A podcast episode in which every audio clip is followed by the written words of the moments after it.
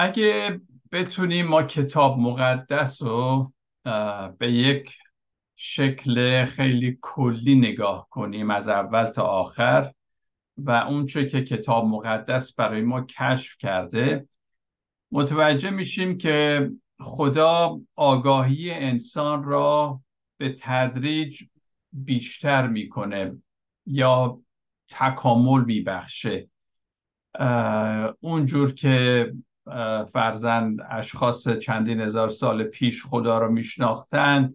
تا حالا احتمالا میشه گفت که یه مقدار شناخت ما شاید بیشتر شده با آنچه که دور اطراف می‌بینیم در علوم. پس یک سیر تکاملی در جریان هست و این تکامل نه فقط تکامل داروینی منظورم هست بلکه اصولا تکامل از هر لحاظ. همینجور که مثلا در مورد عیسی مسیح هم می‌خونیم که در قامت و رضامندی نزد مردم و خدا ترقی می‌کرد کامل می‌شد. یه همچین سیر تکاملی خداوند در کتاب مقدس بر ما کشف کرده. و در واقع خداوند می‌خواد که ماها رو کامل بکنه ماها ماها رو به سوی کمال سوق بده تا سرانجام برای خودش آماده بکنه که با ما ارتباط خیلی نزدیک داشته باشه. بتونیم برسیم واقعا به خدا با تمام وجود. من فکر کنم این ساختار تمام کتاب مقدس. این روندیه که ما در کتاب مقدس مشاهده می‌کنیم. خدا به سمت یک کمال و تکامل ما را به پیش می‌بره و نهایتا اوج این تکامل هم پیوستن به خداوند هست. حالا اینو این زبان پیوستن با خدا با خدا یکی شدن چیزای از این قبیل در بین برخی مسیحیان خیلی عجیب و غریب می نماید اونایی که به خصوص عقلگرا هستند و با دلیل و استنباط و عقل و منطق و با مطالعه می‌خوان خدا رو بیشتر بشناسن. ولی نزد قدیسین و عرفا این نوع زبان زبان بسیار آشنایی هستش. واژگان چون زن و شوهر عاشق و معشوق که برای خداوند به کار میره هم در کتاب مقدس ما می‌بینیم هم در عهد جدید چه در رسالات پولس چه در نوشته ها و اشعار عرفانی. این نوع زبان یک زبان خاصی هست. انبیای عهد عتیق هم از این زبان استفاده می‌کردن برای اینکه یک پدیداری رو یک واقعیتی رو به ما نشون بدن. من باب مثال اشعیا باب 61 آیه 10 اینطور می‌خونیم. 61 ده.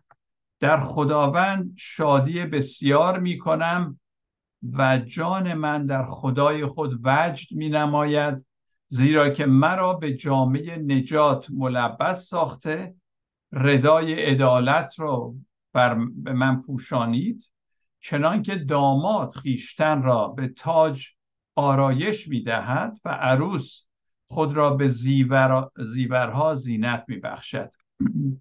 پس اینجا یکی از اون آیاتی است در انبیای عهد عتیق که ما می‌بینیم این زبان می‌تونیم بگیم عرفانی عاشقانه بین عاشق و معشوق بین خدا و مخلوقش به کار رفته.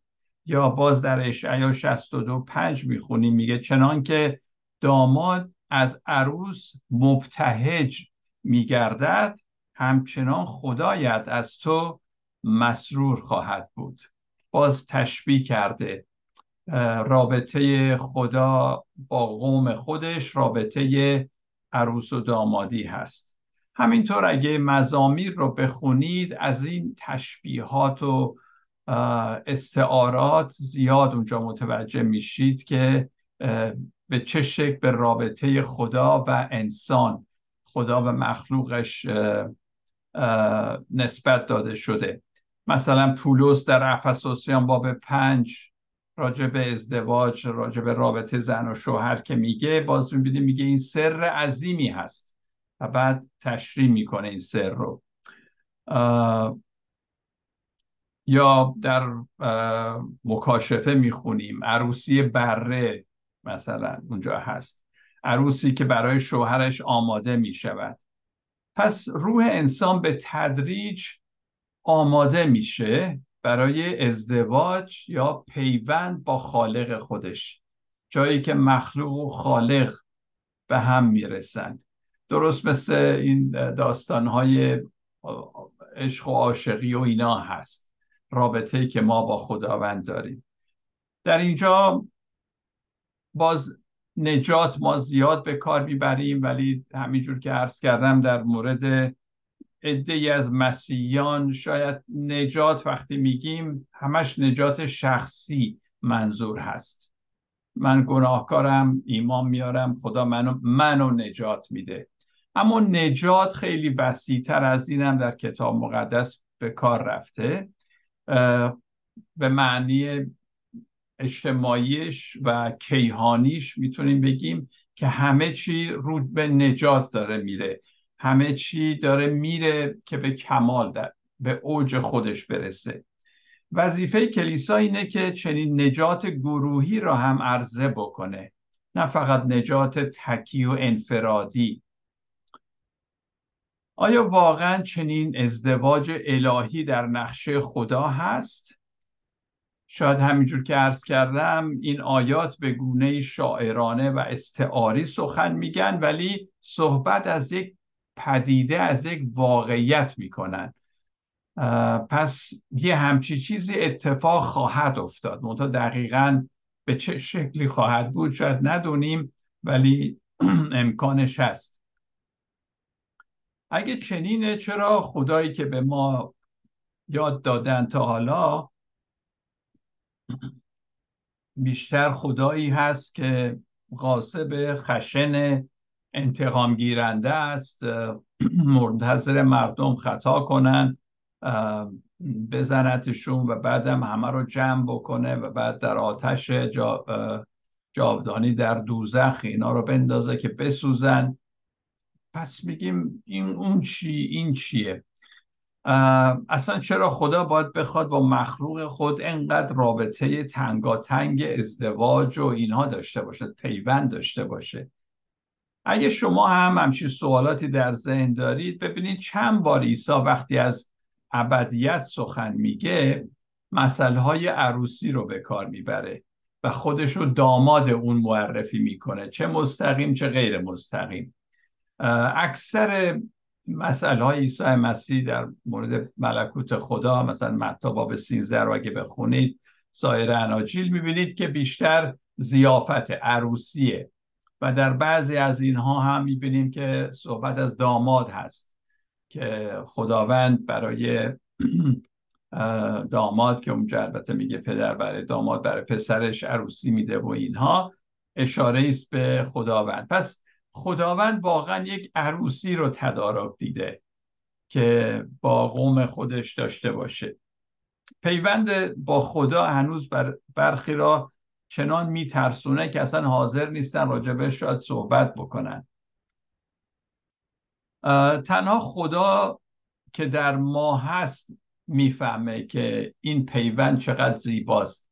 کسانی که خدا رو در خودشون دارن می‌دونن که نهایتا بعد از اینکه همه چی دیگه به سوی یک اوجی بره اون اوج واقعا شناخت و پیوند عالی با خداوند خواهد بود.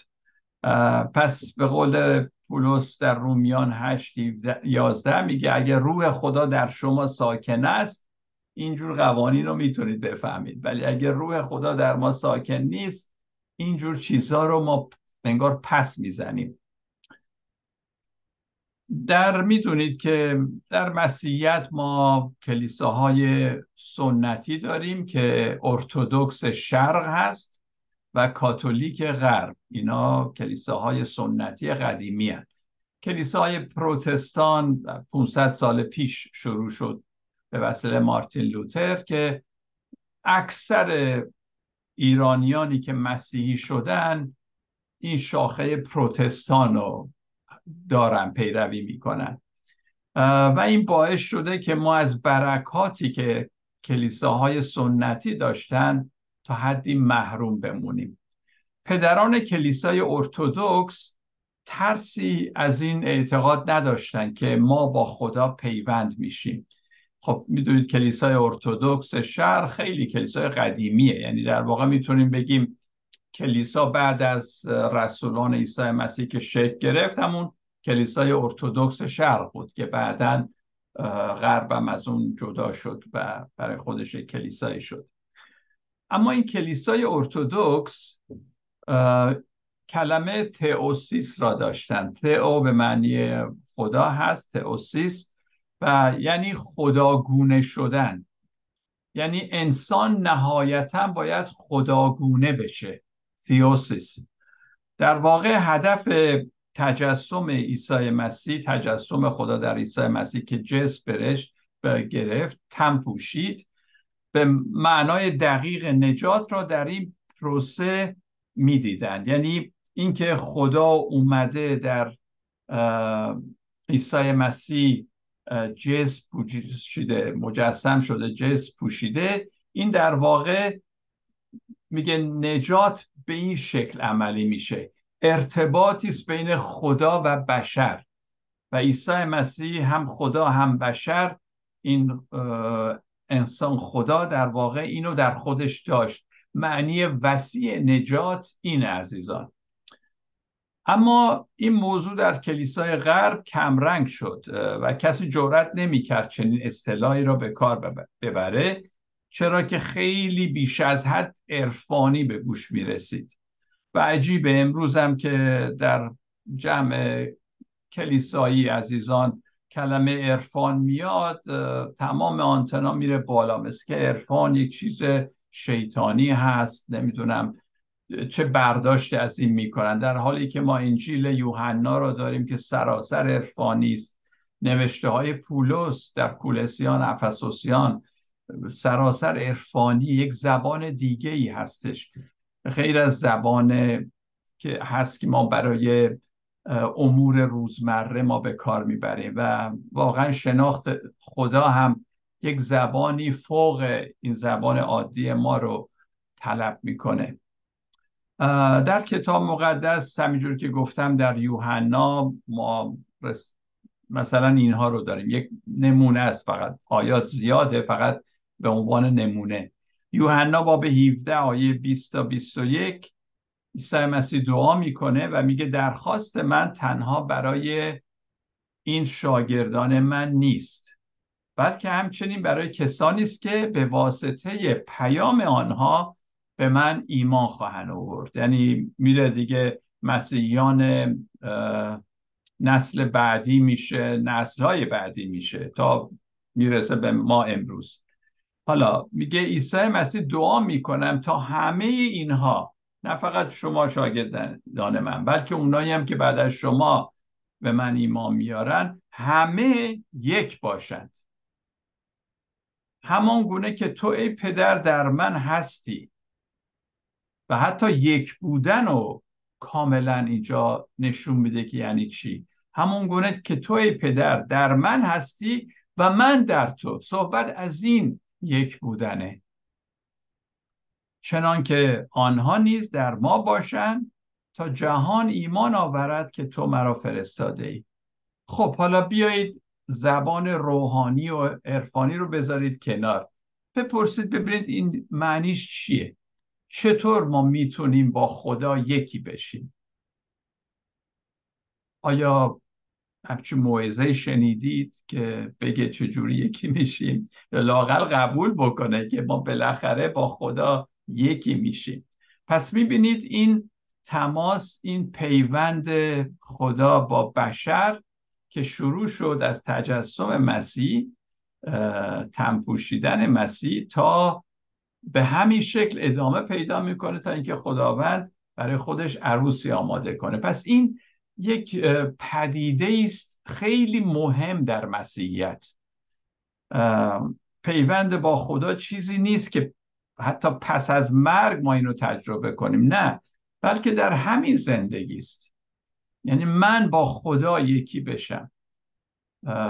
و اینو پولس چجوری باز با یه زبان دیگه خیلی قشنگ بیان می‌کنه و اون اصطلاح در مسیحه. پولس میگه من در مسیح ما در مسیح. یعنی چی در مسیح؟ آیا نزدیکی و پیوند با این کلمه در مسیح چقدر زیبا بیان کرده؟ یعنی دیگه جایی نداره. در مسیح. این پیوند این همه نزدیک رو پولس رسول به این شکل زیبا اصطلاح در مسیح یا مسیح در من جا بعضی جاها میگه. نشون میده. پولس در زم تعلیم زیبای بدن مسیح را به ما یاد داده نه؟ در اول اول قرنته به دوازده که چه تصویر زیبایی هستش. عیسی مسیح بدنی داره که همه ماها اعضای اون هستیم. چه پیوند تنگاتنگ نزدیک با خداوند ما عیسی مسیح. همینطور اشای ربانی یادآور این واقعیت باز دوباره. که ما در مسیح هستیم. پولس میگه هر گاه این بدن و این نان رو بخورید و این پیاله رو بنوشید در واقع با عیسی مسیح متحد میشید. آگوستین در این مورد حرف قشنگی زده. میگه ما همان هستیم که می‌خوریم. ما همان هستیم که مینوشیم. موقعش اشای ربانی. و بعد می‌دونید که کلیسای کاتولیک این عقیده رو دارن عقیده بسیار عالی که نان و شرابی که ما هنگام عشا می‌خوریم واقعا به بدن و خون مسیح تبدیل میشه.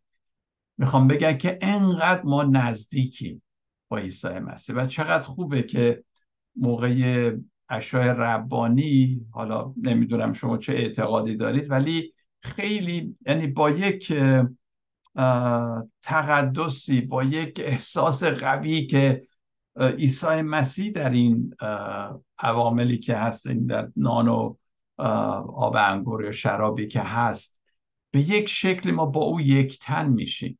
و این یک معنی روحانی عرفانی زیبایی به اشای مقدس میده اشای ربانی یا یوخریست در بازگشت ثانوی مسیح هم حتی این اتحاد و پیوند را ما به یک شکل زیبایی می‌بینیم. مکاشفه 21 دو میگه عروسی که برای شوهر خود به زیور آراسته است. چه تصویر زیبا و مثبتی از آخر دنیا نه؟ معمولا ما در کتاب های مسیحی وقتی می‌خونیم آخر دنیا جنگ هارمجدون هست و نمی‌دونم فران مملکت حمله می‌کنه این یکی مملکت میره اونا رو لط و پار می‌کنه بعد میریم به اسرائیل بریم این ور اون ور جنگ دعوا خون ریزی این یه تصویر از آخر زمان هست و یه تصویرم اینطور که من امروز ارائه دادم. عروسی که برای داماد آماده میشه. مسیحیان باید تکامل را این روند تکاملی را با جان و دل بپذیره نه اینکه با اون در بیفتن. من هنوزم تعجب می‌کنم چرا یه این همه با تکامل درگیری دارن. البته اونا با تکامل داروینی درگیری دارن ولی خیلی چیزهای زیبا هست در این حالا بگیم تئوری تکامل که در مسیحیت جا داره. و نباید بترسیم بلکه می‌تونیم بپذیریمش. و موضوع اینه که در آخر خدا برنده است. اینه مهم. عزیزان ایمان ما هر روز با اتفاقاتی که برای ما میفته ممکنه بالا پایین بشه. ولی ما می‌دونیم که آخر کتاب چی نوشته شده. خدا برنده است. و کسانی که به خدا ایمان دارن با او همینجور برنده میشن. جهان نو خواهد شد. این پیام مسیح کیهانی که اول و آخر الف و یا هست الفا و اومگا هست. از کتاب مقدس می‌فهمیم که خلقت رو به تکامله و به سمت اتحاد کامل با خدا یعنی خدا و انسان که از باغ عدن شروع شد. می‌دونید در باغ عدن خدا می‌خواست با انسان رابطه نزدیک داشته باشه. از اونجا این این موضوع شروع شد و ادامه پیدا می‌کنه تا نهایتا در آخر زمان یا در هرچی که آخر هست در اونجا تکمیل بشه. از باغ عدن شروع شد توسط انبیا و تاریخ بشر به طور کلی. چه تاریخ سکولار چه تاریخی که ما در کتاب مقدس می‌خونیم. ادامه یافته تا به اوج خودش که مسیح هست رسیده. مسیح دیگه اوج این رابطه است که خدا در باغ عدن شروع کرد. و بعد از مسیح دیگه همه چی رو به تکامل میره. یعنی پیوند ما با خداوند. کلسه ما به یک آیه 27 میگه خدا چنین اراده فرمود که بر ایشان آشکار سازد که این راز از چه جلال عظیمی در میان غیر یهودیان برخوردار است. رازی که همانا مسیح در شماست که امید جلال است. مسیح در شما که امید جلال است. چه امید پرشکوهی ما داریم چه امیدی داریم که نهایتا همه چی توسط این مسیح که رازی هست. و این راز اینه که مسیح در ماست. به اون سمت دنیا داره میره. یوحنا 14 17 میگه شما او را می‌شناسید چرا که نزد شما مسکن میگزیند و در شما خواهد بود. راجع به روح القدس میگه شما او را می‌شناسید چرا که نزد شما مسکن میگزیند و در شما خواهد بود.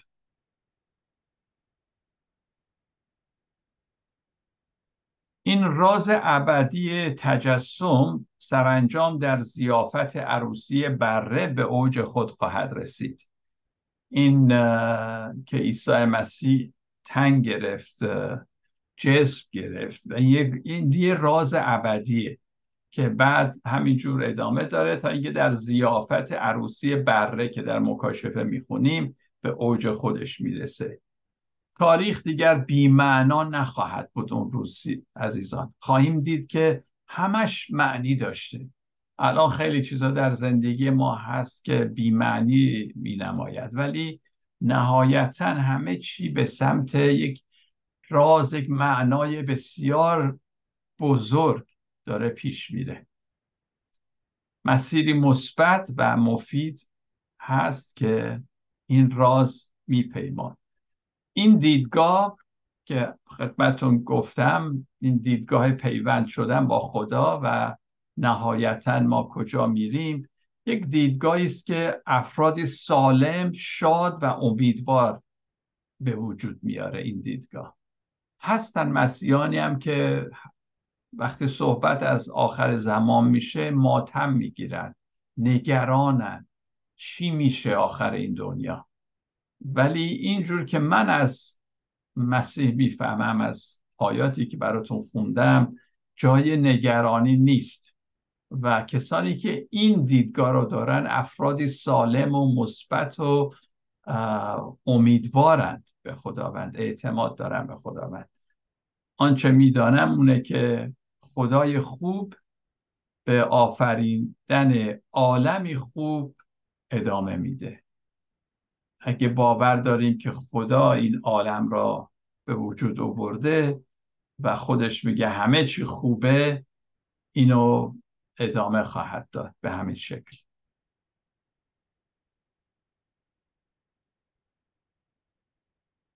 یونانیان برای محبت یا عشق چندین واژه دارن که سه تاش در کتاب مقدس بکنم دو تاش یا سه تاش به کار رفته. ولی هر کدوم اینا بار معنای خاصی برای خودشون دارن. همینجور که شاید در فارسی هم ما وقتی میگیم مهر مهربانی محبت عشق همشون شاید یه چیزن ولی در این حال با همدیگه یک تفاوتایی هم دارن. در یونانی هم چندین لغت به این شکل هست. که پولس برای نشان دادن عشقی که بزرگتر از خود شخصه. بزرگتر است عشقی نیست که مثلا من سارو به عنوان یک شخص از خودم نشون میدم. راجع به عشقی صحبت می‌کنه که از من بزرگتره. و می‌تونه تمام وجود منو بگیره. و اسمش از آگاپه. اون عشقی که خداوند داره و به ما نشون داده. چنین عشقی خیلی صفات عالی داره. یکیش این که بدون قید و شرطه و همیشه حضور داره این عشق. گاهی این که من فکر می‌کنم این عشق از منم بزرگتره و اگه وجود منو بگیره در واقع از طریق من خیلی کارا می‌تونه بکنه.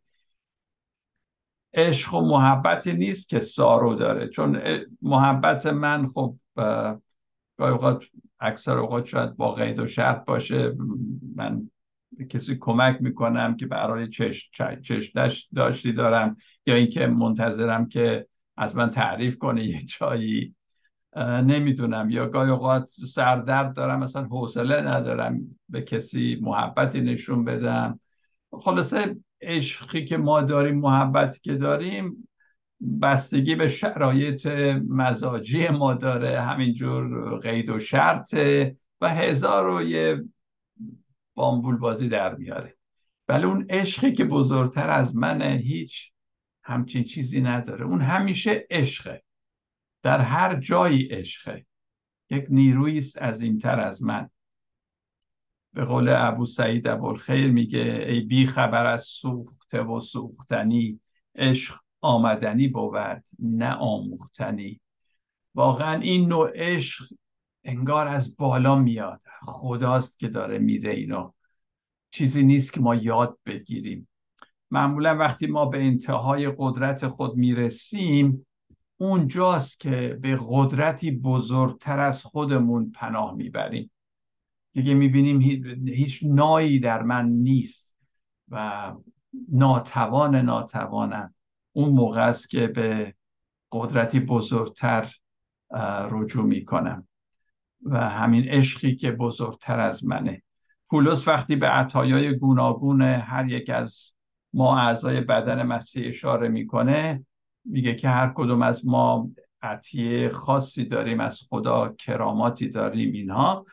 بعد اینو اضافه می‌کنه در اول قرنتیان دوازده سی و یک با اشتیاق تمام در پی عطایای بزرگتر باشید. و اینک من عالی ترین طریق را به شما نشون میدم. یعنی میگه همه این عطایا خب خوبه ولی من می‌خوام از یه چیزی صحبت کنم که عطا نیست اصلا یه چیز فوقلاده است. حالا منتظر باشید که من راجع به اون صحبت کنم. بعد باب سیزده شروع میشه که راجع به عشق و محبته. و بعد تعریف بینظیری از این محبت می‌کنه. و معلومه که پولس مثل که واژه کم میاره. نمی‌دونه چجوری وصف بکنه این عشق آگاپه رو این محبت رو. پولس راجع به فیلیا صحبت نمی‌کنه. فیلیا لغت یونانی است به معنی دوستی یا محبت والدین ستورگی کلمه دیگه است یا شهوت اراس ایراتیک در کلم در انگلیسی ما داریم اینا. راجع به اینا صحبت نمی‌کنه. که محبت مادر نسبت به بچهش و دوستی که ما داریم اونا که خیلی چیزای خوبیه. بلکه نشان میده که زندگی در یک در یک منبع بی انتها و تمام نشدنی یعنی چی؟ انگار یک اقیانوسی به ما نشون میده که این عشق هست که آدم باید توش بیفته و شنا بکنه. که تمام وجودش رو در بر گرفته. جایی که تمام مرزها شکسته میشه. احساسات انسانی جایی نداره عواطف انسانی. تمام چاله چوله و شکاف ها پر میشه. راجع به یه همچین قدرتی صحبت می‌کنه. و این حالت طبیعی نیست. اما پس از چندین بار که آدم واقعا این عشق رو تجربه بکنه بعد یواش احساس می‌کنه که کم کم داره جز وجود خودت میشه. در آن صورت هست که ما می‌تونیم سایر انواع عشق را هم مثل دوستی با کسی یا مثلا دوست داشتن بچه یا هرچی دوست داشتن اعضای کلیسا اون موقع است که می‌تونیم با شادی اینها را هم تجربه کنیم.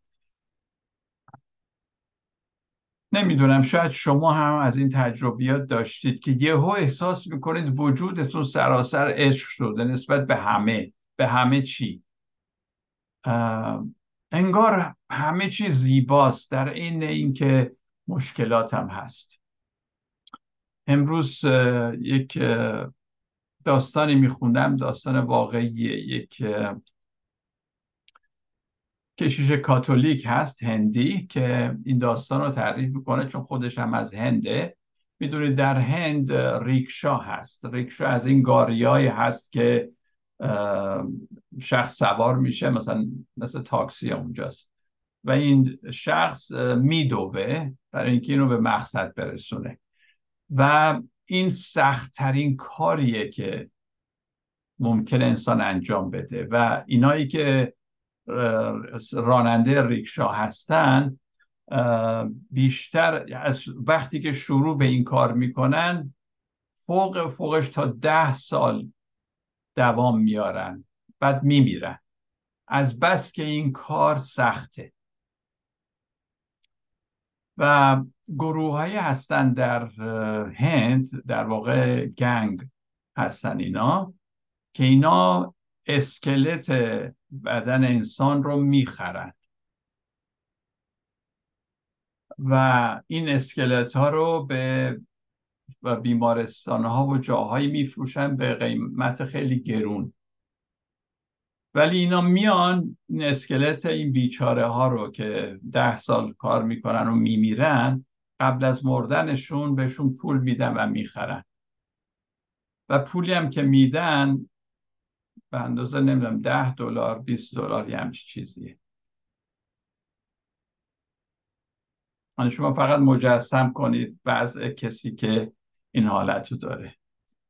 بعد این کشیش کاتولیک میگه که یه نفر رو میشناخت با اسم که اینم راننده ریکشا بود و تقریبا نه سال ده سال بود این کار رو می‌کرد. یعنی به حسابی که اون داشتن این دیگه چیزی از عمرش باقی نبود. و زن و بچه هم داشتین در زن. و این هم اسکلتش رو میفروشه فروخته بود به یه نفر. ولی می‌گفت من یک روز ندیدم که این راننده ریکشا خوشحال نباشه. و میگه من اصلا تعجب کردم که چطور ممکنه؟ ازش پرسیدم که این راز چیه؟ با این وضعیت تو چطور می‌تونه اصلا بخندی؟ شاد باشی. و این گفت شادی که من دارم بستگی به این چیزا نداره. این عشق و شادی از کجا میاد عزیزان؟ که شخص در دیگه فجیترین زندگی که داره باز می‌تونه اون آرامش و شادی رو داشته باشه. فکر کنم این همون محبتی است که خدا که پولس داره تعریف می‌کنه تو این باب.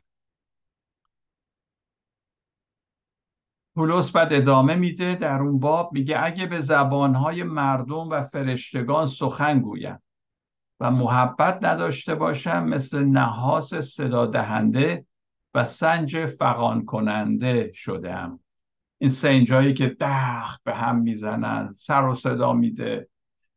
نحاس صدا صدا دهنده صداهایی میدن اینا. یعنی آهنگ موزونی نیست ریتمیکی نیست که آدم بتونه استفاده بکنه به گوش شنوا یعنی خوشایند باشه. من خودم وقتی موعظه می‌کنم اگه این کار رو با اون محبتی که خدا در قلبم نسبت به اشخاص گذاشته این کار رو نکنم بهترین موعظه دنیا رو اگه بکنم فایده ای نداره. به همین خاطر من اگه یادم نره همیشه پیش از صحبت پیش از تعلیم پیش از موعظه میگم خداوند اون عشقت تو در دل من بذار که وقتی نگاه می‌کنم به این جماعت بتونم دوستشون داشته باشم و بعد بتونم چند کلامی هم بگم. و الا سنج فقان کننده میشم که هیچ فایده ای نداره. عواطف انسانی ضعیفن. تغییر, ناپز... تغییر پذیرن. و اگه شرایط مناسب نباشه همونجور که عرض کردم اینا زود عوض میشه اگه شرایط باب تبشون نباشه. ولی این عشق غیر از عواطف انسانیه. بعد پولس میگه اگه نبوت داشته باشم و جمعی اسرار و همه علم را هم بدونم. احتمالا اینجا پولس مخاطبینش لاقلی دزون ها علما و تحصیل کرده بودن بودن که همه علم را بدونیم. تمام علم الهیات را بدونیم. و نبوت بکنیم. ما باید مواظب باشیم عزیزان هیچ موقع دانش خودمون و علم خودمون رو جایگزین محبت نکنیم. من این چیزیه که باید هی به خودم یادآوری کنم. سارو تو هرچی کتاب می‌خونی هرچی می‌دونی اگه با عشق نیست فایده نداره. اصلا بدون عشق نمی‌دونم آدم چجوری می‌تونه مسیحی باشه چطور می‌تونه زندگی مسیحی داشته باشه. و ایمان کامل داشته باشم به حدی که کوها رو نقد کنم و محبت نداشته باشم هیچ هستم اینجا احتمالا روی سخن پولس مذهبیونه که ادعا می‌کنم و ایمان کامل داریم کوها رو نقل می‌کنیم. که سعی دارم با قدرت اراده خود کارهای مذهبی و اخلاقی انجام بدن اما با قدرت خودشون. و نشون بدن ما ایمان داریم. ولی اگه محبتی در کار نیست هیچ فایده ای نداره. اما ایمان بدون محبت ایمان واقعی نیست در واقع. و بعد پولس میگه اگه جمعی اموال خود را صدقه دهم این رو توجه کنید. جمعی اموال خود را صدقه دهم و بدن خود را بسپارم تا سوخته شود. و محبت نداشته باشم هیچ سود نمی‌برم. یعنی تا این حد آدم فداکاری کنه و خودشو به کشتن بده برای اینکه نشون بده من از همه شما مقدسترم شاید از همه بالاترم باز جایی در این راز بزرگ عشق نداره. بیفایده است. کمان که در زمان ما هم همچی کارها می‌کنن. سپس پولس به شرح راز عشق می‌پردازه و با 15 توصیف که بعدا در آیات بعدی هست اونو به پایان می‌بره.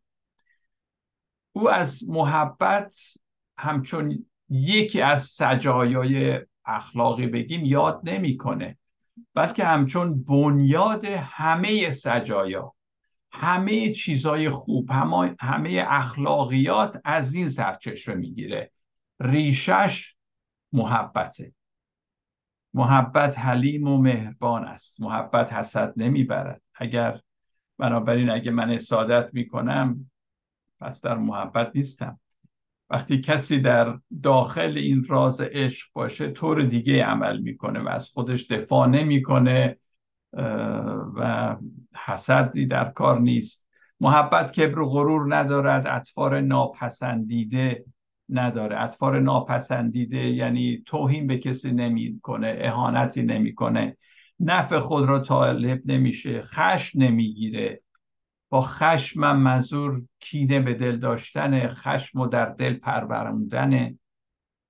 پس هر وقت عزیزان از کسی دلخور میشیم کینه به دل می‌گیریم بدونیم که از محبت رفتیم بیرون. باید برگردیم توی محبت. توی اقیانوس محبت. محبت سوء زن ندارد از ناراستی خوشوقت نمی گردد ولی با راستی شادی می کند به طور کلی محبت هرگز از بدبختی مردم خوشحال نمیشه. در همه چیز صبر می‌کنه همه رو باور مینماید در همه حال امیدوار می‌باشد و هر چیز را متحمل می‌باشد. محبت هرگز ساقط نمی شود